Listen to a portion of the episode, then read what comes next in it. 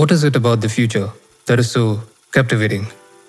To know more, to know what would happen beforehand, so as to prepare for it, to change it.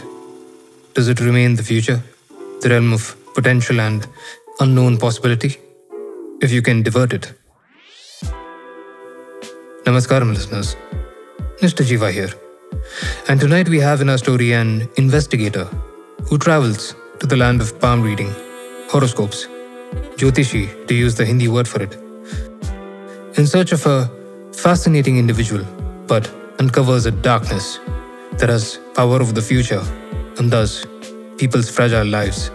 So, sit back, put on your headphones, and listen as you tap into that future that will be me reading this story. Our author, the real Dr. Margin, brings to you The Prophetess. My name is Dr. Michael Margin. If there is anything I have learned from explorations, anything at all, it is that evil does not rest. It does not sleep. Instead, it rises, it evolves, it creates. Take the vampire, for example. When the late Dr. Stoker popularized his findings on the demon, it was a veritable terror to all. Even heard a whisper of the name. And who could blame them? Here is an irresistible predator with an irresistible thirst for human blood, charged not only with the powers of appearance and charisma, but also that of black magic.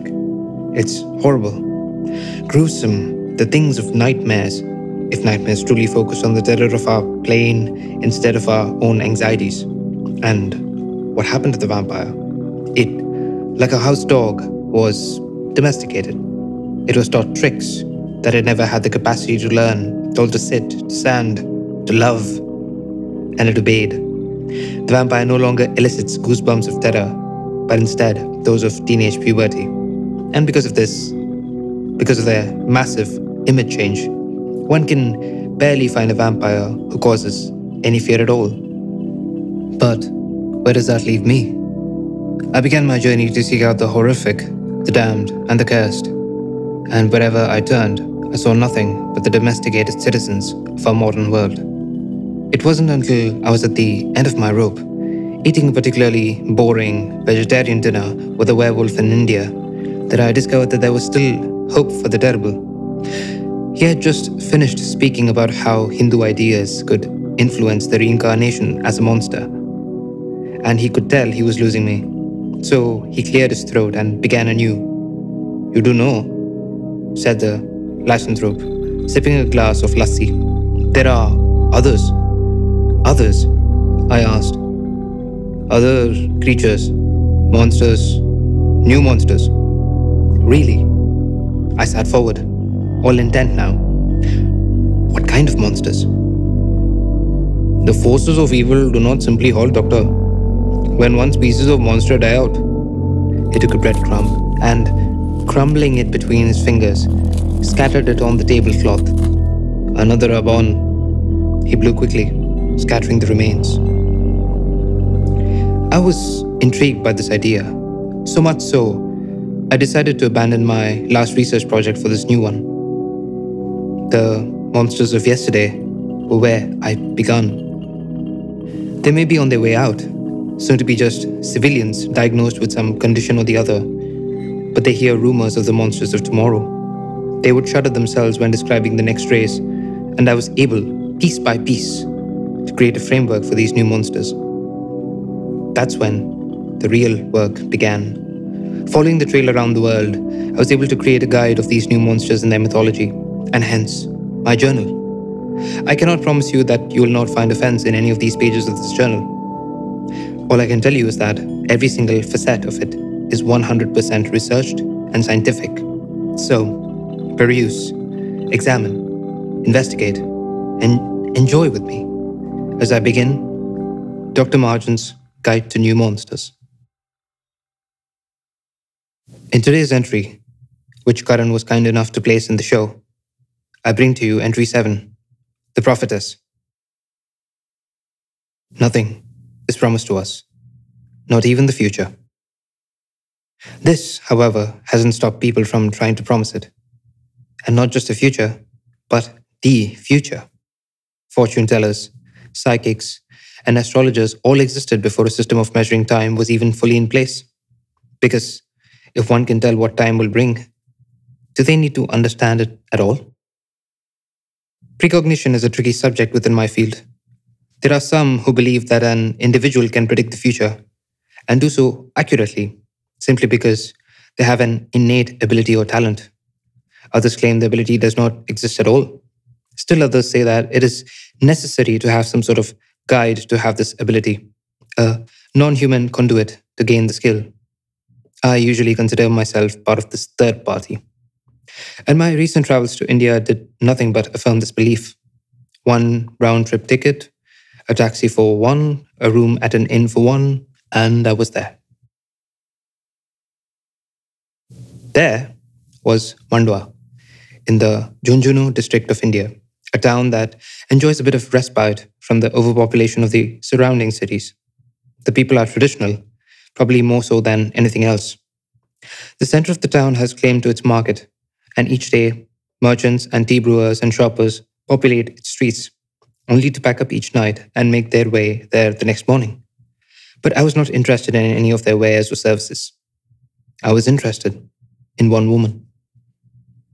They called her the prophetess. She sits on a mat in the corner of the market, and yet she is the most popular vendor there. Men and women travel far and wide to hear her predictions. Some walk away with nothing but their money back. That aura was off. She was unable to read them, come again later. But the others walk away with predictions. Predictions that claimed total accuracy.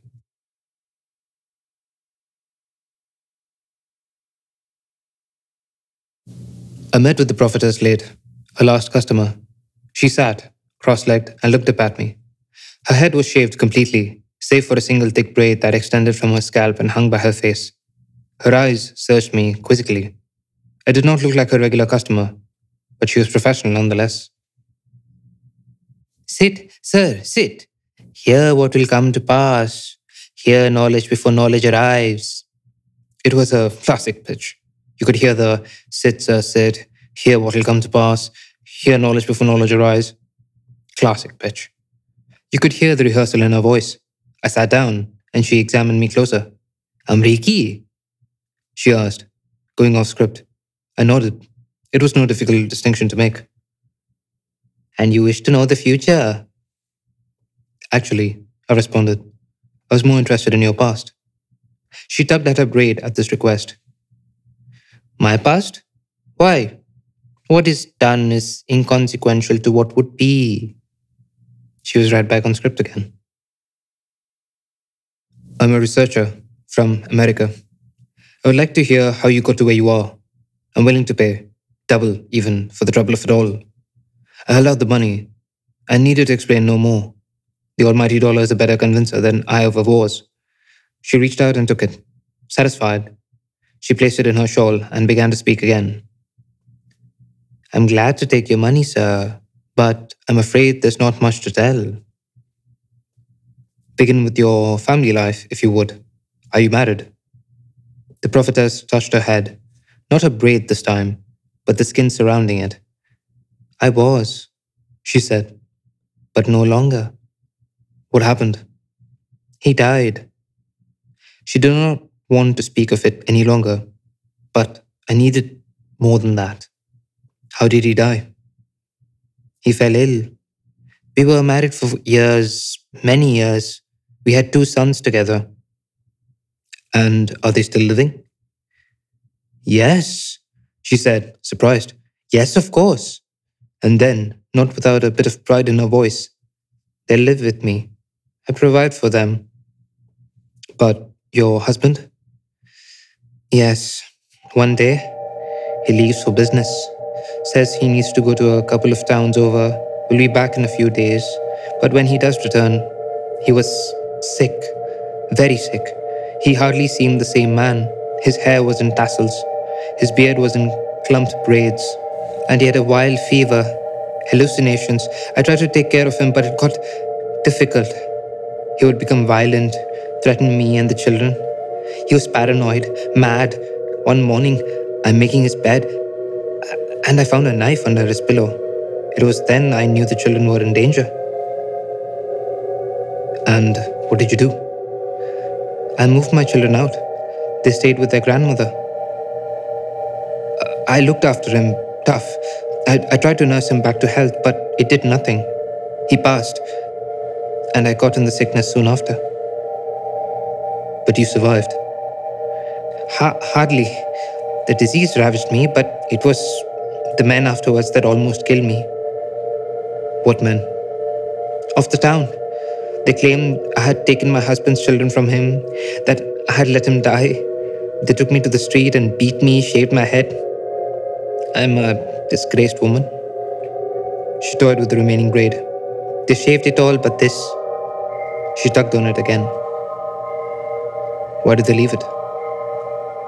They could not cut it. Nothing could tear it, regardless of what they used. They changed from violent to frightened. They left me to die on the street. She looked up at me and smiled. But again, I survived. And was that when you started to prophesy? Yes, it started oddly enough. I would hear predictions in my head, whispered and monotone, about those I passed on the street. It went on until I couldn't stand it anymore. I began to tell people as I passed them, people I've never even met before. And when they started coming true, of course, more started to come.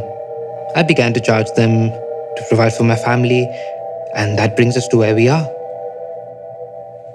And are you able to tell all people? She shook her head, tugging on her braid again. No, she said. Sometimes I hear it, sometimes I don't. Sometimes a customer goes and comes back, and I'm suddenly able. What about your children? Have you ever tried it with them? Oh, yes, plenty of times. But there was never a prediction, not yet anyway. There was a pause. I hear it for you. Would you like to know? The future is tempting, but I knew better. No, I said instantly. No, thank you. I think I've got enough for tonight. Thank you. She nodded at me as I stood, telling her I would try and visit her again the next night. Later that night, there was an uproar. When I moved out of my room to see what was the matter, I saw that the men of the town had dragged her out of her home and tied her to a pole in the middle of the square. I moved out as quickly as I could, trying to ascertain what was happening, what she was being punished for. After some time of trying to converse with some very angry men in broken English, I finally got the story.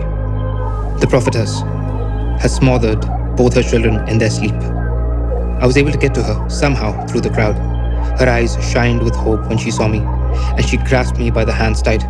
Please, help me. You need to help me. They, they're going to kill me. She held my hands to her face and pleaded with me. They're saying you killed them. They're saying you smothered your children. She didn't respond, but continued to weep in my hands. I pulled them back slowly and looked at her. Did you do it? I asked quietly. She got silent, looked up at me, and nodded. I, went into their rooms tonight after they'd fallen asleep. There they were, my two perfect angels, sleeping peacefully in their beds. And then I heard it. Heard what? Their futures, what they were going to do, how they would be, what they would suffer in their lives. And I had to. I did them a favor. A mercy, sir, a mercy. But you killed them. Don't you see that? Your own children, you killed them. She pursed her lips together, stopped crying, and looked down at the floor instead. What is done is inconsequential to what would be. It was the last thing she said. They took her, the mob, and placed her on a pyre, screaming that she was a devil and burning her alive. Tradition, after all. I stood by the pyre until it was over, until the flames died down, until there was nothing but ashes and a charred skeleton. A skeleton with the braid attached.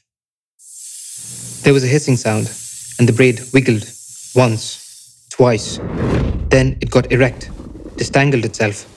Spindly legs grew silently from it, sides lifting it from the ground. Its hundreds of legs moved, skittering forward, back, and then forward again towards me. The prophetess, then, was not the woman herself, but the creature before me. The creature is symbiotic. It has a mutually beneficial relationship with its host, or rather, with those who survive its bonding process. It lives by attaching itself to a host, but gives them its own ability, a foretelling of the future. The prophetess moved its head up at me, a million tiny teeth in a spiral lining its throat. A voice spoke then in my head. It was as if my own thoughts had been hijacked, and a foreign one was directing them to form words that didn't originate with me. It was like the passing thoughts as one falls asleep, but more directed to form one sentence into another. Michael Margin, I can tell you things. Things only you would know. It took a couple of its spiny steps towards me. The woman, Michael Margin. You must be wary of her. I pride myself on being a researcher. I do nothing but investigate these creatures, take notes of them, and leave them as they are. I am no monster hunter, but here, staring into the gaping mouth of this monster, the creature may have been able to foresee the future, a power nothing should have, but it did not foresee me lifting myself and crushing it under my foot. It hissed like it was deflating, and then there was nothing but silence. Perhaps it was just the quiet of town that was long from waking, but to me, it was the golden silence of an unknown future. I left soon thereafter to see what new and terrible things I could find.